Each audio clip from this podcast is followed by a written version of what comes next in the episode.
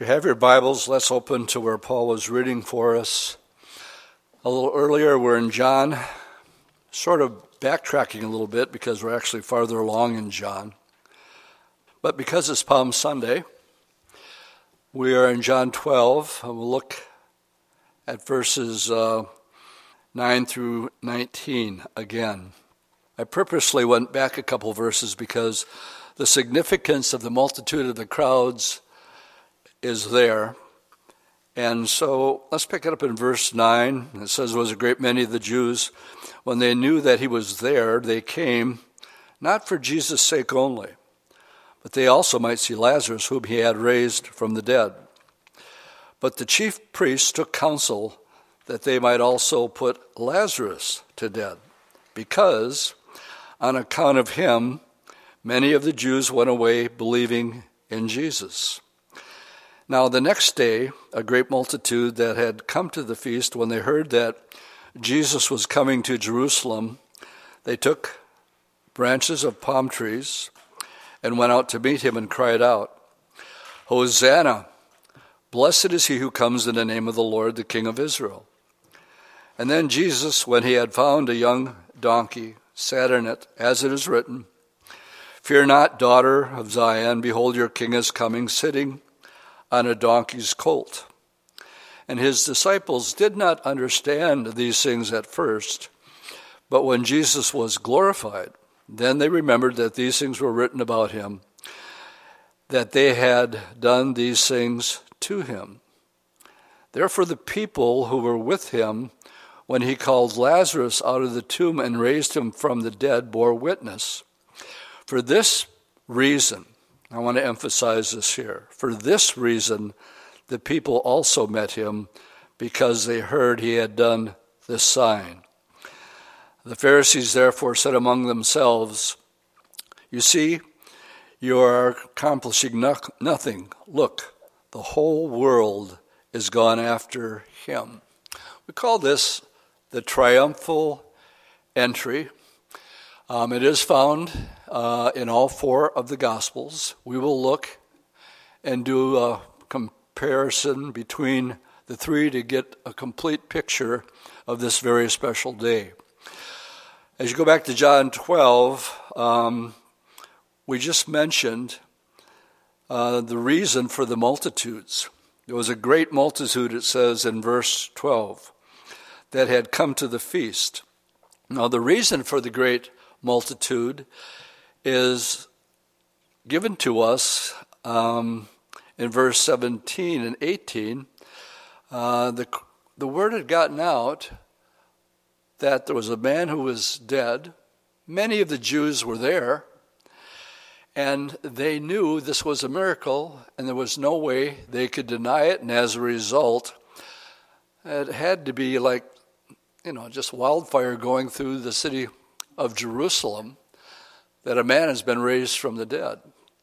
And it's one of the reasons in verse 12 that there was a great multitude. And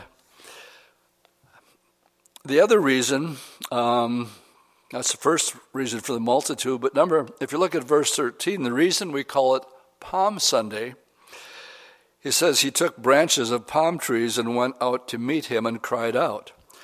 So we have this view of what took place on this very, very special day.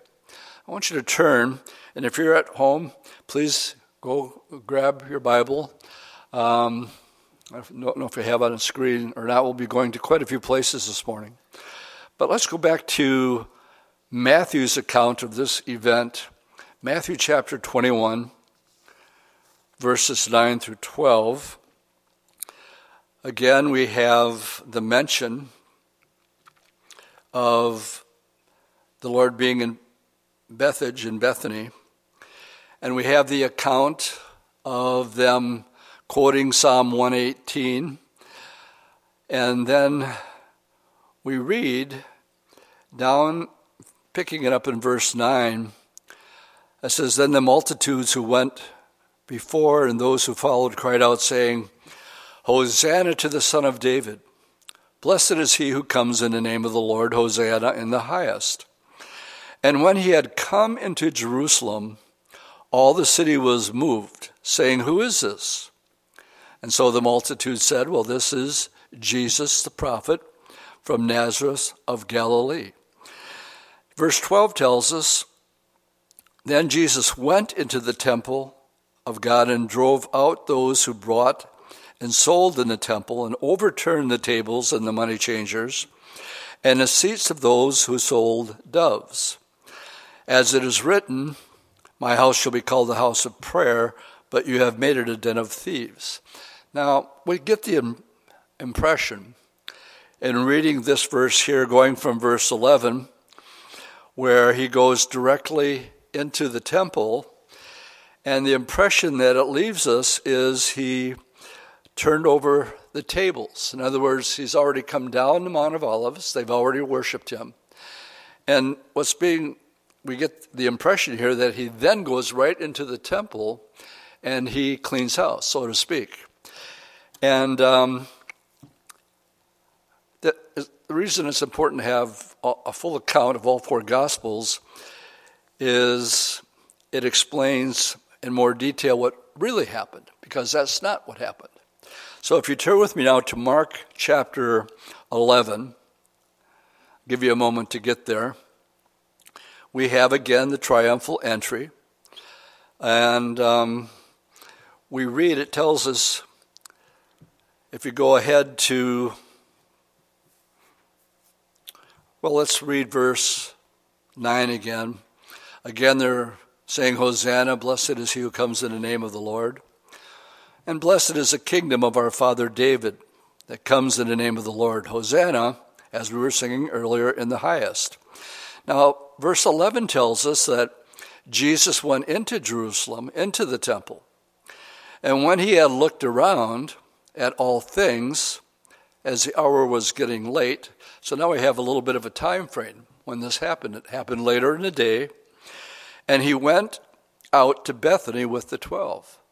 So Matthew gives us sort of the impression that he went in and turned over the tables. That's not what happened. When we read Mark's account, it said that he went in, looked around, it was getting late in the day, and then he turns around and walks back out. Verse 12 says, "And the next day, when they had come out of Bethany, he was hungry," and this is where we have the cursing of the fig tree. But then let me draw your attention to verse 15. "So he came to Jerusalem." When did he come into Jerusalem? The next day. "And Jesus went into the temple and began to drive out those who bought and sold in the temple, overturned the tables of money changers and the seats of those who sold doves. And he would not allow anyone to carry wares through the temple. And then he said, 'Is it not written, 'My house shall be called a house of prayer for all nations,' but you have turned it into a den of thieves." One of the points that we're making as we're studying through the Gospel of John, that it's divided into 5 sections. First of all, his deity in chapter 1, his presentation. The largest part is actually chapters 5 through 12, where the whole point in John's gospel is how much they despised him and were plotting to kill him. And in verse 18 of Mark's gospel, it says, "And the scribes and the chief Pharisees heard it, and they sought how they might destroy him, for they feared him, because the people were astonished at his teaching." So we have here a picture. A lot of people don't think that mild-mannered Jesus would ever do something so radical. And the reason they want to kill him is that these religious leaders were actually taking advantage of the people who were bringing their offering, and in order to have an offering, you had to use the temple currency, what we call the temple shekel.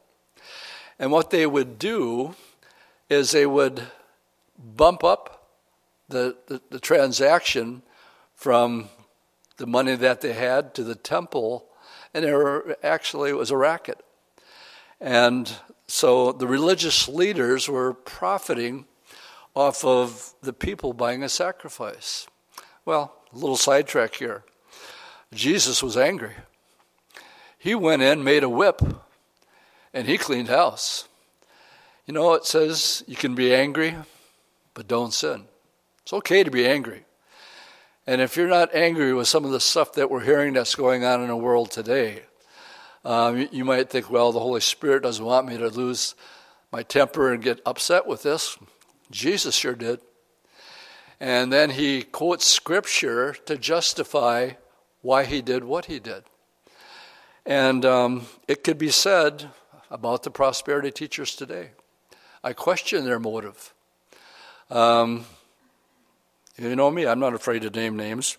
I'm wondering what kind of Bible study Joel Osteen has given this morning. I wonder if he's telling his people to live their best life now. It's just not going to fly right now. It's not going to fly if you try to teach it in Haiti or any third world country. It's crazy. But if people were teaching the Bible chapter by chapter and verse by verse, they would actually be looking for the things that are happening in our world right now. And if you didn't catch last Sunday's message, I addressed just the facts of why these things have to happen. We shouldn't be looking for our best life now because the Bible says that this generation is going to see unprecedented things happening. My wife told me this morning, she just heard a report that suicide is up, it's doubled just within the last couple of weeks. And there's a lot of people that are in despair. And there's been a lot of churches who have not been preparing their people for what Jesus called the beginning of sorrows. And we touched on it quite a bit last week with famines and earthquakes and wars and rumors of wars and false teachers. Instead of preparing, and I'll make a point of this later, instead of preparing the people that the last days are really going to deteriorate and to the point where the Lord says, will he find any faith when he returns? Because we've gotten away from teaching the whole counsel of God. People aren't equipped when we do go through a difficult time. All right, got a little sidetrack there. Let's go to Luke's account, Luke chapter 19. Luke 19. This is my favorite account of the four accounts given to us in Matthew, Mark, Luke, and John. Why? Well, Luke adds details that this day is one of the most important days in all of Scripture. There are four prophecies in Luke's account, and we will go through all four of them this morning. The first one, let's go to Luke 19, and we'll read verses 28 through 36. When he had said this, he went on ahead, going up to Jerusalem. And it came to pass, when he came to Bethphage and Bethany, at the mountain called Olivet, that he sent two of his disciples, saying, go to the village opposite you, and when you enter, you'll find a colt tied, on which no one has ever sat. I want you to loose him and bring him here. And by the way, if anyone asks you, why are you loosing him? Thus you will say to him, because the Lord has need of him. So those who were sent departed, found it just as he had said to them. But as they were loosing the colt, the owner of them said to him, why are you loosening the colt? And they said, the Lord has need of him. And I really want to know the rest of this story. How did the Lord communicate to this guy? Had he talked to him ahead of time? But he doesn't put up any resistance, and he allows them to take the donkey. And they brought him to Jesus, and they threw their garments on the colt, and then they set Jesus on him. By the way, those of you who raise horses or donkeys or whatever, you just don't get on one and ride one if they've never been broken. It's unnatural because they're not used to it. to sit on a horse that's never been ridden before. He will buck you off. Same with the donkey. Same with this one here. But there was a calm that came over this donkey. And the fact that Jesus just sat on him with no resistance from the animal is a miracle within itself. And as they went, they spread their clothes on the road. Then as they drew near, well, I'm just going to leave that right there. So we have this first prophecy. And I'll mention them. I'll say prophecy number 1, prophecy number 2, prophecy number 3, and prophecy number 4. This is prophecy number 1. Where it comes from is the book of Zechariah. So I want you to turn with me, please. Zechariah is the second to the last book in the Old Testament, so it should be easy enough to find.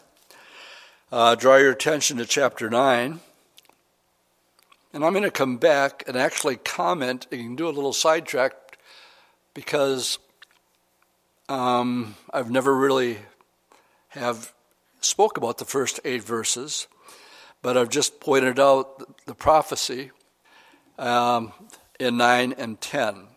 But let's look at the fulfillment of the prophecy. Verse 9. Rejoice greatly, O daughter of Zion. Shout, O daughter of Jerusalem. Behold, your king is coming to you. He is just, having salvation, lowly, riding on a donkey, a colt, the foal of a donkey. And then we have a gap between verses 9 and 10. The first time he comes humbly and lowly on a little donkey. Verse 10 is when he returns a second time and sets up the millennial kingdom. Only this time it's going to be on a white stallion and a robe written King of Kings and Lord of Lords, with a sharp two-edged sword going out of his mouth to conquer the nations. So between verse 9 and verse 10, and this is something as we teach through the scriptures that I want you to get used to as we do it, because there's a complete change of thought from the first 8 verses to verse 9. And then there's a complete gap of at least 2,000 years between 9 and 10. So verse 10 is a prophecy about the millennium. I will cut off the chariots from Ephraim and a horse from Jerusalem. The battle bow shall be cut off. And he will speak peace to the nations. His dominion shall be from sea to sea and from the river to the ends of the earth. That tells me I have hope. It tells me in Revelation that the church is going to rule and reign with Jesus during this 1,000-year millennial period of time. So with all the stuff that's going on, I mean, the whole world has literally been turned upside down. I read an article yesterday that said, end of Hollywood, period. This will be the end of Hollywood because nobody's making movies. Nobody's going to the theaters. And even Disneyland is closed. I mean, everything is shut down. Just driving down the street, I nod my head and go, this is the most surreal thing I've ever seen in my entire life. And our world will never be the same. Now, if you know this voice, you know that it's not the end. Somehow we get the feeling that we're invincible and that we're never going to die. I got news for you. If the Lord doesn't come from the rapture, the old saying, 2 things you can be sure of, death and taxes, those 2, guaranteed. And here we have this hope that to be absent from the body is to be present with the Lord. It's an instantaneous event. 1 Corinthians 15, in a twinkling of an eye, you're going to be changed. And this mortal will put on immortality. and I'm going to have a new body, and you're going to have a new body, and the former things, this time we're living in right now, will be remembered no more. Now, I don't know if you can hear me at home, but I want amen for that one. Okay, I think I heard something. And that's the hope that we have. 1 Corinthians 13 says, when all said and done, that we have three things that nobody can take away from us: our faith, our hope, and our love. And the economy can't take that away from us. Our enemy can't take that away from us. In a lot of instances, this has been hard to say, but probably good for some people as far as a wake-up call and maybe reprioritizing things in their life. All right, well, this is the first prophecy. It was fulfilled on Palm Sunday. But I want you to go back to verse 1, where it says, the burden of the word of the Lord against the land of Hadrach and Damascus, this resting place, for the eyes of men and all the tribes of Israel are the Lord.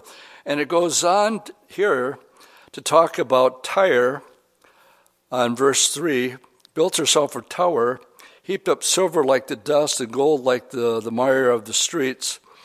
Behold, the Lord will cast her out. He will destroy her power in the sea, and she shall be devoured by fire.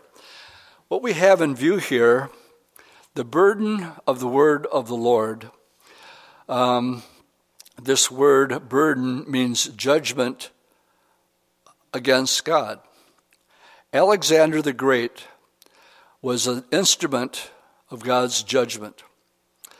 His forces destroyed the land of Hadrach, the key towns of Damascus and Hamath. Damascus was the capital of Syria and still is to this day. Also, it continues to cause Israel a great deal of difficulty to this day. Damascus is the oldest continually inhabited city in the world. But if you're taking notes, Isaiah chapter 17, verse 1 says that it's going to be destroyed and never inhabited again. And I look at that and I thought, well, is that possible? Well, yes, the terror organization of the world happens to be Damascus. Assad, their president, has no heart whatsoever. He's a complete maniac dictator, and he doesn't care how many of his people die, and as long as he remains in power. Well, something's going to happen. It has to happen. My guess is they go a little bit too far someday, and they lob something over. It's only 60 miles from the Golan Heights to Damascus. And they're going to lob something over, and it's going to hit and do damage, maybe a dirty bomb or a chemical weapon of some sort. But I'll tell you, there's a saying in Israel because of what happened at Masada, never again, never again. And if that happens and it comes out of Damascus, bye-bye Damascus, and you'll have Isaiah chapter 17, verse 1, fulfilled. The cities mentioned in verses 1 through 7 trace the march of Alexander the Great's army down into the promised land. It is history now. But when it was written, it was prophecy. Its literal fulfillment makes it one of the most remarkable accounts we find in the Word of God. This is so disturbing to the liberal theologians that he attempts to move the time of the writing of Zechariah up to the time of Alexander the Great. Why? Because he was so spot on with what he said. I'm going to ask the question, well, was it fulfilled? Let me give you the record of the historian Flavius Josephus. According to him, the high priest in Jerusalem had a vision in which he was instructed to go out and meet the conqueror who was coming, and so he waited for the coming of Alexander the Great. Did you catch what I just said? Let me just tell you a little bit for those of you who are not familiar with Flavius Josephus.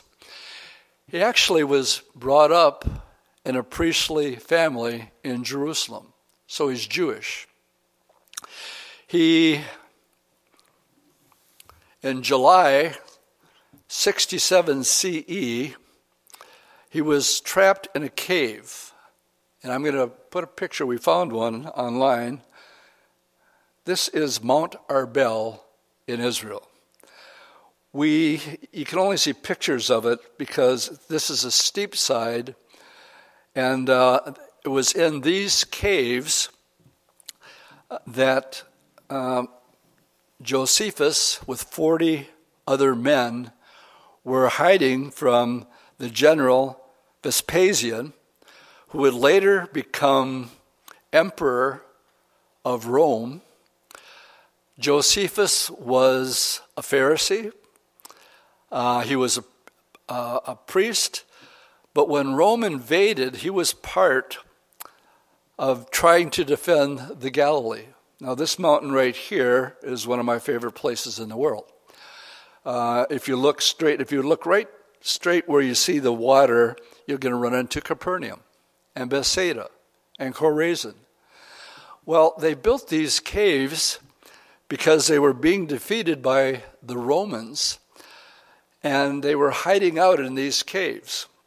Years ago, we would go there, and basically what the Romans did is they built a scaffolding with ropes, and they would pull themselves up, and then they would throw fire in these caves, and this was happening. Josephus saw it happening, and the 40 men that were with him said, "We're not going to burn to death. We're just going to jump out and commit suicide." That bothered Josephus. And I researched this morning. I wanted to know how they captured Flavius Josephus. And actually, I was able to Google it, and it actually came up. And the story goes like this. He convinced them not to jump, but to do what they did on Masada, and they cast lots. And they took each other's life, which meant there was two left. And a guy named Titus and Josephus were the other ones. And they gave an ultimatum to Josephus. You can come and be a writer and a historian for us, or we'll kill you right here now. He decided to take the job. So what I'm about to quote is the events from verses 1 to 8 in Zechariah, at least from his perspective. So I'm quoting now Flavius Josephus. "And when he understood that he was not far from the city, he went out in procession with the priests and the multitude of the citizens." The procession was venerable. We're talking about Alexander the Great. Up to this point, he's destroyed all these cities, but now he's approaching Jerusalem. And we're told that the high priest or Alexander the Great actually had a vision about what is about to take place. So imagine in your mind's eye being a part of Alexander the Great's army getting ready to now destroy Jerusalem. But as he comes to the city, there's this parade, if you want to, or procession of these priests and a multitude of citizens. And the procession was venerable, and the manner of it different from the other nations. And when the Phoenicians and the Chaldeans had followed him, though they should have liberty to plunder the city, that's what they were used to, and torment the high priest and kill him, with the king's displeasure fairly promised them, the very reverse happened.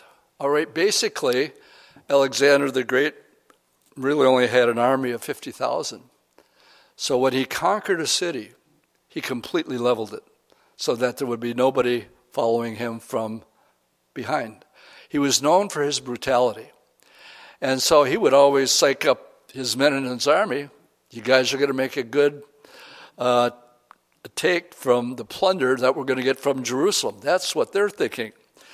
But what happened Alexander, when he saw the multitude at a distance in white garments, while the priests stood in fine linen, and the high priest in purple and scarlet clothing, because that's what the high priest wears, with on his head the golden crown, having the golden plate, whereupon the name of God was engraved, he approached by himself. So now we have Alexander going on ahead by himself, and adored that name that was on the high priest's golden crown, and first saluted the high priest. This is Alexander the Great. Now the Jews also did together with one voice, and they saluted Alexander and encompassed him about, whereupon the king of Syria, army behind him, and the rest were surprised at what Alexander had done and supposed he was disordered in his mind. However, Pomereo alone went up to him and asked him, how is it that it came to pass that when all the others adored him, he should adore the high priest of the Jews? And to whom he replied, I did not adore him, but the God who hath honored him with his high priesthood. For I saw this very person in a dream, and this very habit, in other words, his clothing, when I was in Dios in Macedonia, whom when I was considering within myself how I might obtain dominion of Asia, exhorted me to make no delay, but boldly to pass over the sea there, for that he would conduct my army and would give me the dominion over the Persians. Now we'll be studying Daniel shortly, and we know that this is the order of conquest. It was Babylonians, the Medo-Persians, and then Alexander the Great. So when went in, that having seen no other in that habit, and now seeing this person in it, and remembering that vision and the exhortation which I had in my dream, I believe that I would bring this army under the divine conduct, and shall therefore conquer Darius, which he did, and destroy the power of the Persians, which he did, and that all things will succeed according to what is in my own mind. And then it quotes Flavius Josephus, The Antiquities of the Jews, Book 11, Chapter 13, page 350, for those of you who want to verify what I just read. Then he entered into the city of Jerusalem, and he worshiped God in the temple. Another tradition says that not only did the high priest approach him arrayed in priestly garments, but that he also brought along the book of Daniel, and he showed Alexander the prophecy concerning him. This so moved him that he went into the city and offered sacrifice and worshiped in the temple. The fact that he did not destroy Jerusalem makes Zechariah's prophecy very remarkable, and it doesn't contradict the fact that Alexander, though the most brilliant general of the day, he was still highly cruel, he was brutal, and he was ignorant. I figured as long as we're only having one service, that why not get a little sidetracked? Why not go a little bit longer? Why not deal with the first 8 verses of Zechariah, which I have never done in all my studies on Palm Sunday? So I thought I would take a little bit of time and point out this as we study God's Word. Expect it to shift. We're talking about one thing for the first 8 verses, and now we have a prophecy that's fulfilled on Palm Sunday with this donkey, and then a gap of 2,000 years that talk about his second coming. All right, so bottom line, verse 9 fulfills Jesus riding in on a donkey on Palm Sunday. Verse 10 is yet future, the kingdom age. I should make mention of the 4 gospel writers. Only Matthew's account tells us it was Zechariah. One and the other one says, as the prophet said. but it doesn't tell us which prophet. Well, the prophet of Zechariah was the prophet who foretold the prophecy, and Matthew's account is the only one of the four. So first of the four prophecies fulfilled. Let's go back to the Gospel of Luke. Prophecy number 2. We find in verse 37 and 38. Then as he was now drawing near the descent of the Mount of Olives, the whole multitude of the disciples began to rejoice and praise God with a loud voice for all the mighty works they had seen. And we read in John's account, one in particular, the raising of Lazarus from the dead, saying, "Blessed is a king who comes in the name of the Lord. Peace in heaven and glory in the highest." This is the second prophecy being fulfilled. I need you to turn with me to Psalm 118. And let me just start by saying that there are different types of psalms. There are psalms of repentance, psalms of remorse, and then there's prophetic psalms and messianic psalms that foretell the coming of the Lord. Psalm 118 is a messianic psalm. Let me draw your attention to verses 22 to 26. The stone which the builders rejected has become the chief cornerstone. Please tuck that in the back of your mind because I'm going to be coming back to it as we close our study this morning. This was the Lord's doing. It's marvelous in our eyes. This is the day which the Lord has made. We will rejoice and be glad in it. Save now, I pray, O Lord. O Lord, I pray, send now prosperity. Blessed is he who comes in the name of the Lord. This verse here, I want to go back and point out specifically verse 24, where it says, "This is the day which the Lord has made." My question is, what day? Well, the day that Jesus allowed the people to worship him as the Messiah. This was the only time he allowed it publicly to happen. And he points out here that says there's a specific day prophesied, and it's going to be fulfilled when I ride that donkey down. I'm going to allow the multitudes. When before, if he healed the blind man, what did he tell the blind man? Make sure you don't tell anybody. He didn't want the multitudes around because they were throwing in on him. Not this time. This time he said, this day is special. This is the one day that he allows the people to worship him as the Messiah. It is a very special day. Now, what is the reaction to the religious leaders? You need to turn back to Luke 19 and look at verses 39 and 40. Remember, they already want to kill him. We read in John. Verse 39, it says, "Some of the Pharisees called to him from the crowd, 'Teacher, rebuke your disciples.'" Don't you realize they actually think you're the Messiah?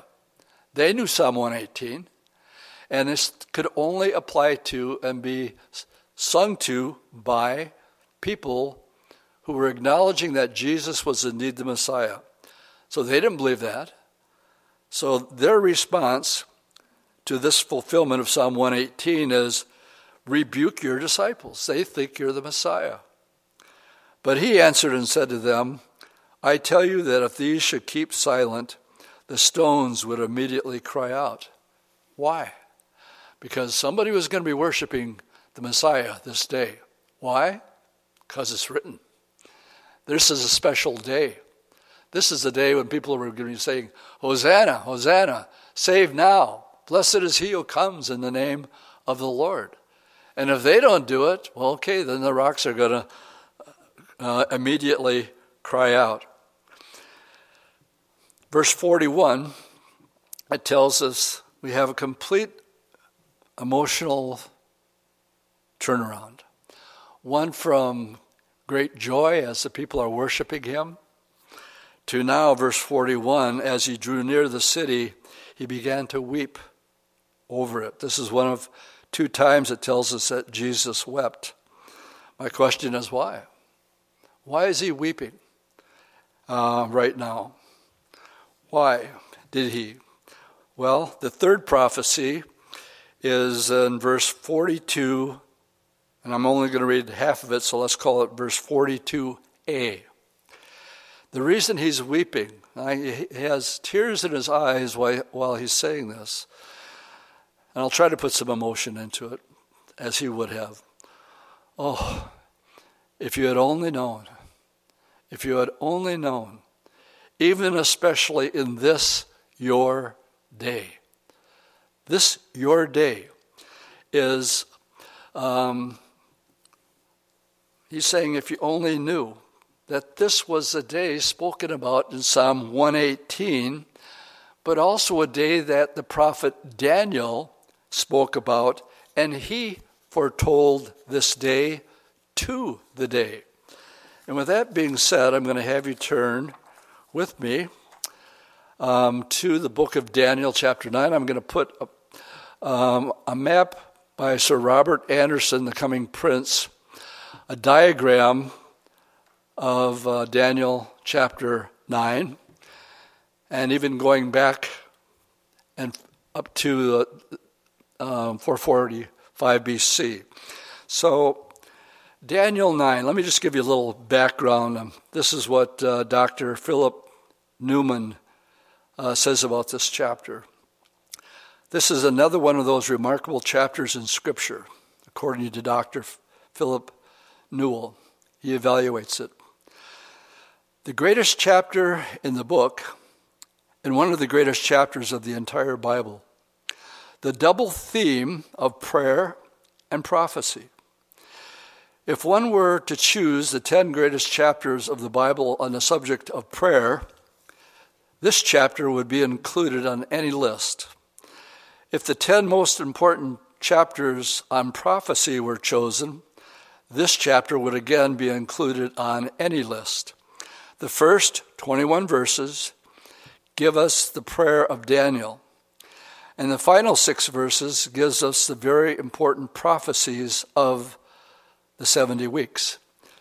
So if you look at verse 1, it just tells us in verse 2 that Daniel was a student of Jeremiah, and he knew that they were going to be in Babylon for 70 years. Verse 2 says, I, Daniel, understood by the books the number of years specified by the word of the Lord given through the prophet Jeremiah, that he would accomplish 70 years of the desolation of Jerusalem. So it's time to go home. And what does Daniel do? He begins to pray. It's a powerful prayer. It escalates, builds to a crescendo, if you would, by the time you get to verse 19, where he says, O Lord, hear, O Lord, forgive, O Lord, listen and act. Don't delay on your own sake, my God, for your city and your people who are called by your name. He's praying. But his prayer is interrupted, we're told, by the angel Gabriel, who appears to Daniel. And let's pick it up in verse 24. This is what Gabriel is telling Daniel. And let me just read a little bit where it says, 70 weeks are determined for your people, for your holy city, to finish the transgression, to make an end of sin, to make reconciliation for iniquity, to bring in everlasting righteousness, to seal up vision and prophecy, and to anoint the most holy. What's being said here? Well, 70 weeks does not mean weeks of 7 days any more than it means weeks of 7 years or 7 other periods of time. The Hebrew word for 7 is shabuah, meaning a unit of measure. It could be compared to our word dozen when it stands alone. It could be a dozen of anything, a dozen eggs, a dozen bananas. So here, 70 weeks means 70 sevens. It could be 70 sevens of anything. It could be units of days or months or years. In the contrast of this verse, it is plain that Daniel has been reading in Jeremiah about 70 years captivity. Jeremiah had been preaching and writing that the captivity would be for 70 years. The 70 years of captivity were the specific penalty for violating 70 sabbatical years. That would be 77's, a total of 490 years. In those 490 years, Israel had violated exactly 70 Sabbath years so that they would go into captivity for 70 years to fulfill the word of the Lord by the mouth of Jeremiah until the land had enjoyed her Sabbaths. For as long as she lay desolate, she kept Sabbath to fulfill 70 years. That comes from 2 Chronicles 36:21. So what he's telling them, one of the reasons they're in captivity, is you didn't keep the Sabbath for the land. And so now I'm going to take you out of the land for 70 years, and it's going to have its Sabbath rest for 70 years. But it's 70 times 7, so basically verse 24, what's important that we understand, especially when it comes to the study of eschatology and the rapture in particular. Because the first thing it tells us is 70 weeks are determined for your people and your holy city. So now we know who he has in view. He's not talking about the church. He's talking about Jerusalem, the holy city, and the Jewish people. But he's also going to accomplish things that go into the church age. Now, some of these things have happened. To make reconciliation for iniquity. That's Jesus dying on the cross. That's been fulfilled. To bring in everlasting righteousness. That has not. To seal up vision and prophecy. That has not. So in a 490-year period of time, God is going to accomplish these events. So we have 1 week equals 7 years, 70 weeks equals 490 years. 70 weeks here is divided into three periods, 7 weeks, 62 weeks, and 1 week. And you can follow this up, if you can, on the screen. And it brings us to verse 25. It says, "Know therefore and understand that from the going forth of the command to restore and build Jerusalem until Messiah the Prince." That's important. There shall be 7 weeks and 62 weeks. So now we have the 62 weeks. And the street shall be built again in the wall, even in troublesome times. Now this is a mind-boggling verse. It says, when the command is given to restore and rebuild Jerusalem, we're talking during the time of Nehemiah, Ezra. They would have been trying to encourage the people to go back and restore the city of Jerusalem. Verse 25, the commandment to rebuild the city of Jerusalem was issued in the month Nisan, 445 BC. That then will be our starting point. The first 7 weeks of the 49 years brings us to 397 BC and to Malachi and the end of the Old Testament. There were troublous times as witnessed by both Nehemiah and Malachi. So 62 weeks or 434 years brings us to the Messiah. Now, Sir Robert Anderson, in his book, and on his map up here, The Coming Prince, has worked out the time schedule from the first month Nisan to the 10th of Nisan, April 6, 32 AD, which is 173,880 days, dividing them according to the Jewish calendar of a 360-day year. He arrives at 483 years, or 69 sevens, on this day that Jesus rode into Jerusalem, offering himself for the first time publicly and officially as the Messiah. Now let's just stop there, and I'm going to have you turn to the book of Nehemiah. We have to have a starting point of a command being given. The command we find given by King Artaxerxes, Nehemiah would have been the cupbearer to the king. And I'm just going to read the first three verses for starters. The word of Nehemiah, the son of Hakaliah. It came to pass in the month of Shezlev, in the 12th year, I was in Shushan, the citadel, that Hananiah, one of my brethren, came with me from Judah, or Jerusalem. And I asked him concerning the Jews who had escaped, who had survived the captivity, concerning Jerusalem. And they said to him, the survivors who are left from the captivity in the province are there in great distress and reproach. The walls of Jerusalem are broken down, and the gates are burned with fire. So he gets this report that's extremely depressing. The people are in despair. They're discouraged. They're not working.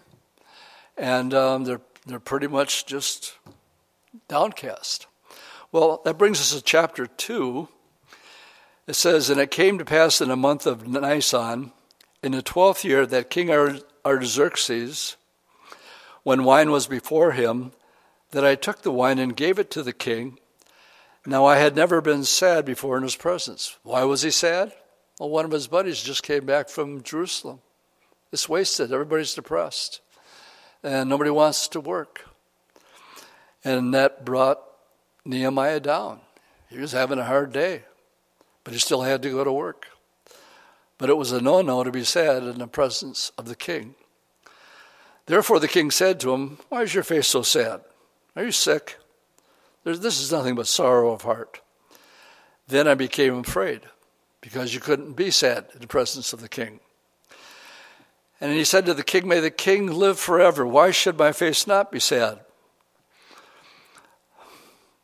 When the city, the place of my father, and his tomb lies in waste, the gates are burned with fire. And the king said to Nehemiah, what do you want, Nehemiah? What's your request?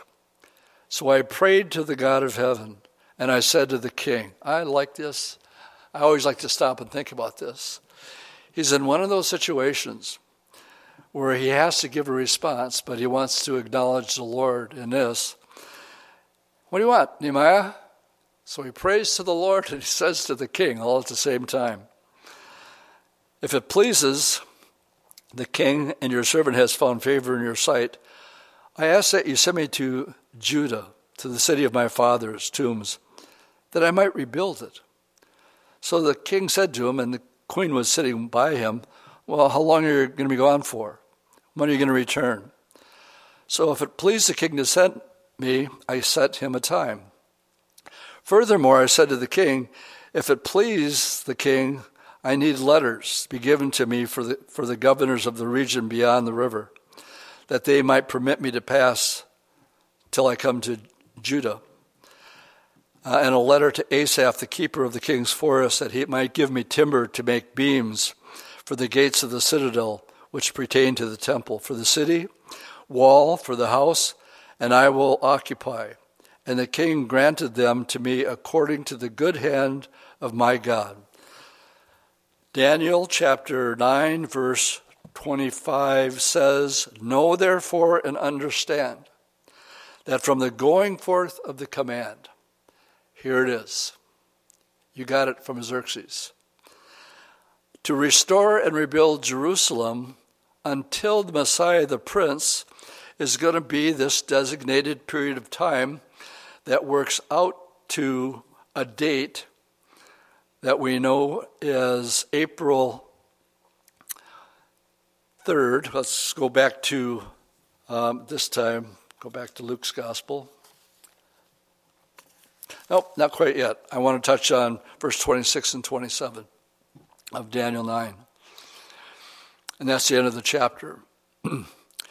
So this gives us the very day that the Messiah would be revealed.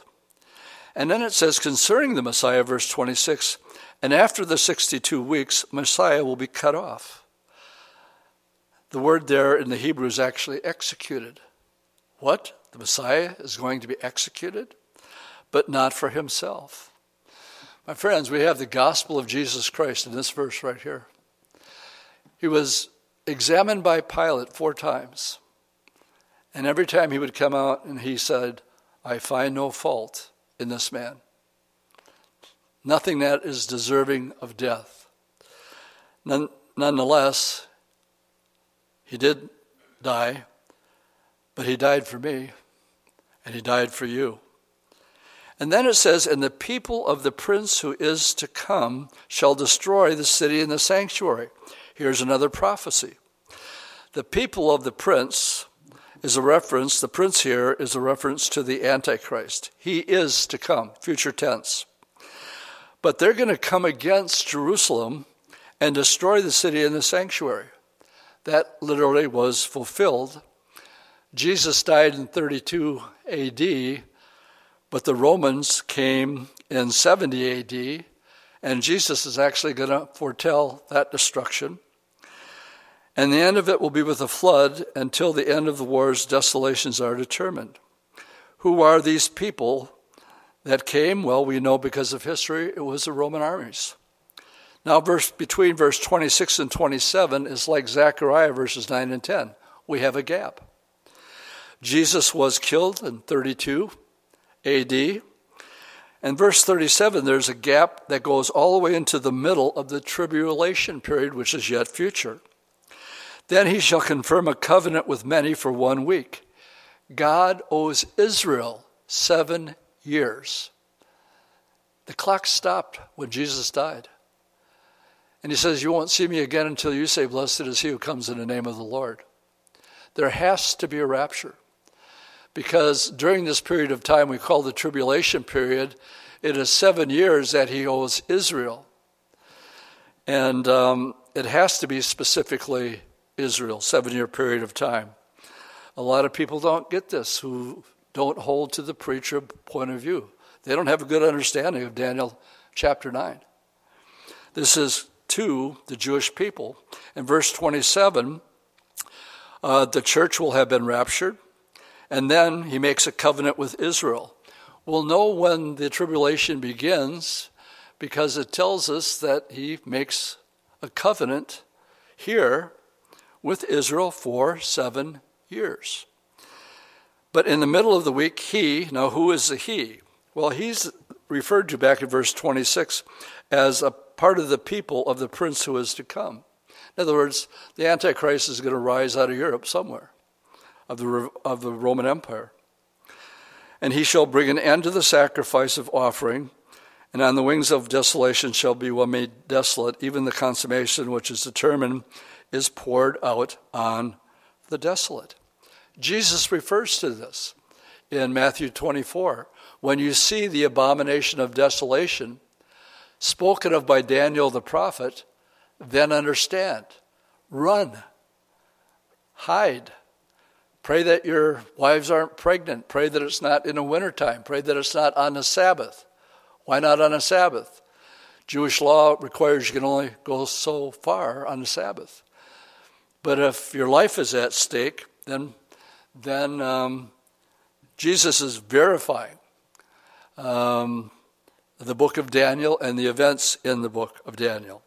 Now we can go to back to Luke chapter 19. So we got past Luke 19:42a, and Jesus said, if only you had known, even especially this your day. Now, he was telling them that this was the one that was prophesied in Psalm 118, prophesied in Daniel chapter 9. And remember, he's saying this with tears running down his face, that the things that make for your peace, but now they're hidden from your eyes. And then he says exactly what Daniel said in Daniel 9, verse 27. He prophesies the destruction of Jerusalem.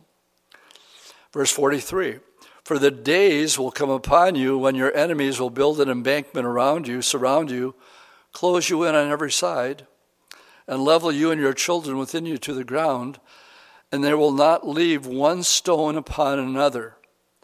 Because, and I have that underlined, because you did not know the time of your visitation. Exactly, this is prophecy number 4. Jesus is prophesying, it has been fulfilled, that in 70 AD, 38 years after Jesus said this, that the Romans came and destroyed the city of Jerusalem. There's evidence of that to this day. When we visit the Temple Mount, we see the stones that were thrown over from there. Now, the reason for the judgment is given to us in verse 44, because you didn't know the time of your visitation. The disciples didn't fully understand it. The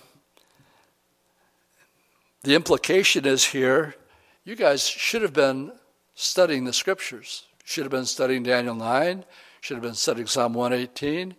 You should have been studying Zechariah, knowing that this event was foretold because you did not know the time of your visitation, implying that they should have. There's a lot of people confused today, and they don't understand what we call eschatology, or the study of last day things. But we're supposed to. A lot of it lays at the fault of the guy standing behind the pulpit and delivering seeker-sensitive messages. Basically, like I dropped his name earlier, Joel Osteen style, wanting everybody just to leave with happy feelings and don't say anything heavy or something that's going to bother people. But as we make our way through the scriptures, I'll begin wrapping this up this morning by going into chapter 20 and the parable of what we call the parable of the vineyard. And so the parable of the vineyard, let me give you a little quote from J. Vernon McGee about this parable. The owner of the vineyard kept sending servants to the husbandman to see how things were going.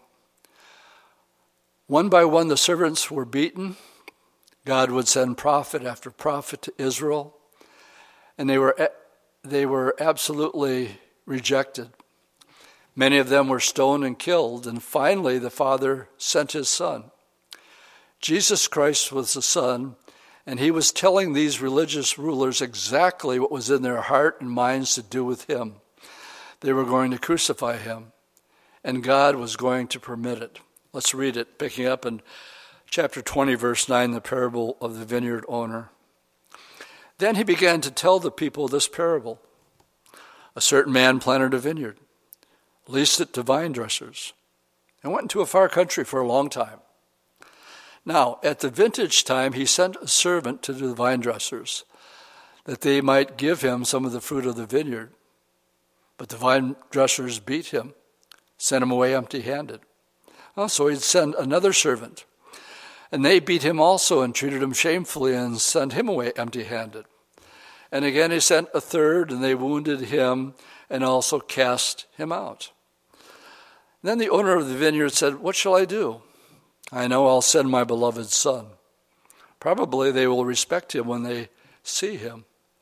But when the vine dressers saw him, they reasoned among themselves, saying, "This is the heir. Come, let's kill him, that the inheritance may be ours." So they cast him out of the vineyard and killed him. Therefore, this is the Lord saying, what will the owner of the vineyard do to them? He will come and destroy those vine dressers and give the vineyard to others. Now, he was speaking this against the religious leaders, and they knew it all too well. And as J. Vernon McGee points out, this is what happened to the prophets that were sent to Israel. And they said, certainly not. And then I like this, because this is the second time in two chapters that we go back to Psalm 118. We read it earlier. And the Lord basically is saying to these guys, look, you're telling me back in chapter 19 to tell the people not to quote Psalm 118 because it speaks about me. So what does the Lord do? He says, well, it's speaking about you guys too. And he quotes Psalm 118, verse 17. He says, well, what is written then?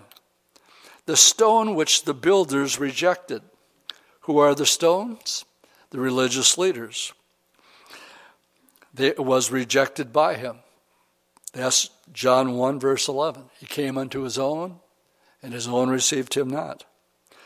By the way, the same crowd that were cheering him, many in that same crowd, just a couple days later, were going to say, crucify him. Give us Barabbas instead. The stone which the builders rejected has become the chief cornerstone. So he is saying, I am the building stone that God is going to build his church upon. And the religious leaders and those that rejected him, he calls them out here. As I close this up this morning, it ends with this verse. And this is because of the times and what we're going through. Maybe some of you have gotten away from the Lord, and this has been a real wake-up call for you. Or maybe you're listening in this morning just out of curiosity, and you don't know and have never accepted Jesus Christ as your Lord and Savior. There's one of two places when you hear the gospel that Jesus is the Messiah, you have a decision to make, and it falls into one of two camps. The Lord says, whoever falls on that stone, that's a reference to himself, will be broken. But on whoever it falls, it will grind him to powder. Today, you and I can fall on that stone who is Jesus Christ and be saved. That is, we've come to him as a sinner, broken in spirit, broken in heart.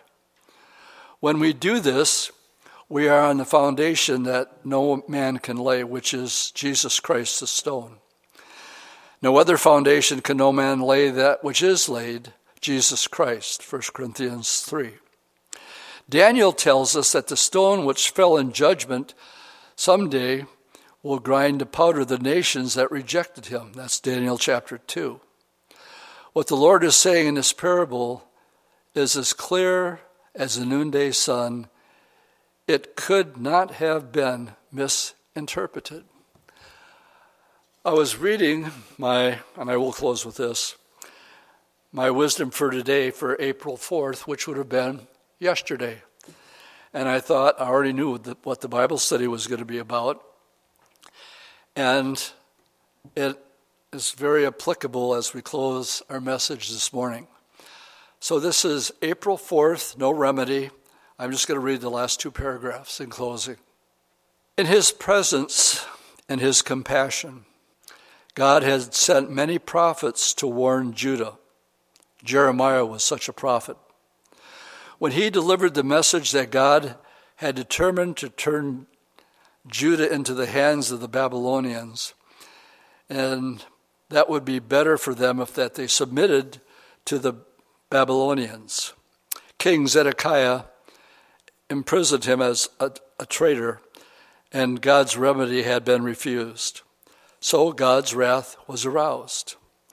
Whenever there is a problem, God always has a remedy. For the problem of sin, God has prescribed a remedy, a cure. It is found in a sacrifice of Jesus Christ, the Lamb of God. The Bible tells us that the blood of Christ cleanses us from our sins. But be warned, if you refuse God's remedy, there's no other cure except that that stone will someday fall upon you in judgment. I'll use Chuck's closing prayer to close our message this morning. Father, we are grateful that you have been so patient with us, giving us opportunity again and again to turn from the world to live after you. Lord, help us live before you in a way that is pleasing. In Jesus' name we pray. Amen. Is rejected has become the chief cornerstone. So he is saying, I am the building stone that God is going to build his church upon. And the religious leaders and those that rejected him, he calls them out here. As I close this up this morning, it ends with this verse. And this is because of the times and what we're going through. Maybe some of you have gotten away from the Lord, and this has been a real wake-up call for you. Or maybe you're listening in this morning just out of curiosity, and you don't know and have never accepted Jesus Christ as your Lord and Savior. There's one of two places when you hear the gospel that Jesus is the Messiah, you have a decision to make, and it falls into one or two camps. The Lord says, whoever falls on that stone, that's a reference to himself, will be broken. But on whoever it falls, it will grind him to powder. Today, you and I can fall on that stone who is Jesus Christ and be saved. That is, we've come to him as a sinner, broken in spirit, broken in heart. When we do this, we are on the foundation that no man can lay, which is Jesus Christ the stone. No other foundation can no man lay that which is laid, Jesus Christ, 1 Corinthians 3. Daniel tells us that the stone which fell in judgment someday will grind to powder the nations that rejected him. That's Daniel chapter 2. What the Lord is saying in this parable is as clear as the noonday sun. It could not have been misinterpreted. I was reading and I will close with this, my wisdom for today for April 4th, which would have been yesterday. And I thought I already knew what the Bible study was going to be about. And it is very applicable as we close our message this morning. So this is April 4th, no remedy. I'm just going to read the last two paragraphs in closing. In his presence and his compassion, God had sent many prophets to warn Judah. Jeremiah was such a prophet. When he delivered the message that God had determined to turn Judah into the hands of the Babylonians, and that would be better for them if that they submitted to the Babylonians. King Zedekiah imprisoned him as a traitor, and God's remedy had been refused. So God's wrath was aroused. Whenever there is a problem, God always has a remedy. For the problem of sin, God has prescribed a remedy, a cure. It is found in a sacrifice of Jesus Christ, the Lamb of God. The Bible tells us that the blood of Christ cleanses us from our sins. But be warned, if you refuse God's remedy, there's no other cure except that that stone will someday fall upon you in judgment. I'll use Chuck's closing prayer to close our message this morning. Father, we are grateful that you have been so patient with us, giving us opportunity again and again to turn from the world to live after you. Lord, help us live before you in a way that is pleasing. In Jesus' name we pray. Amen.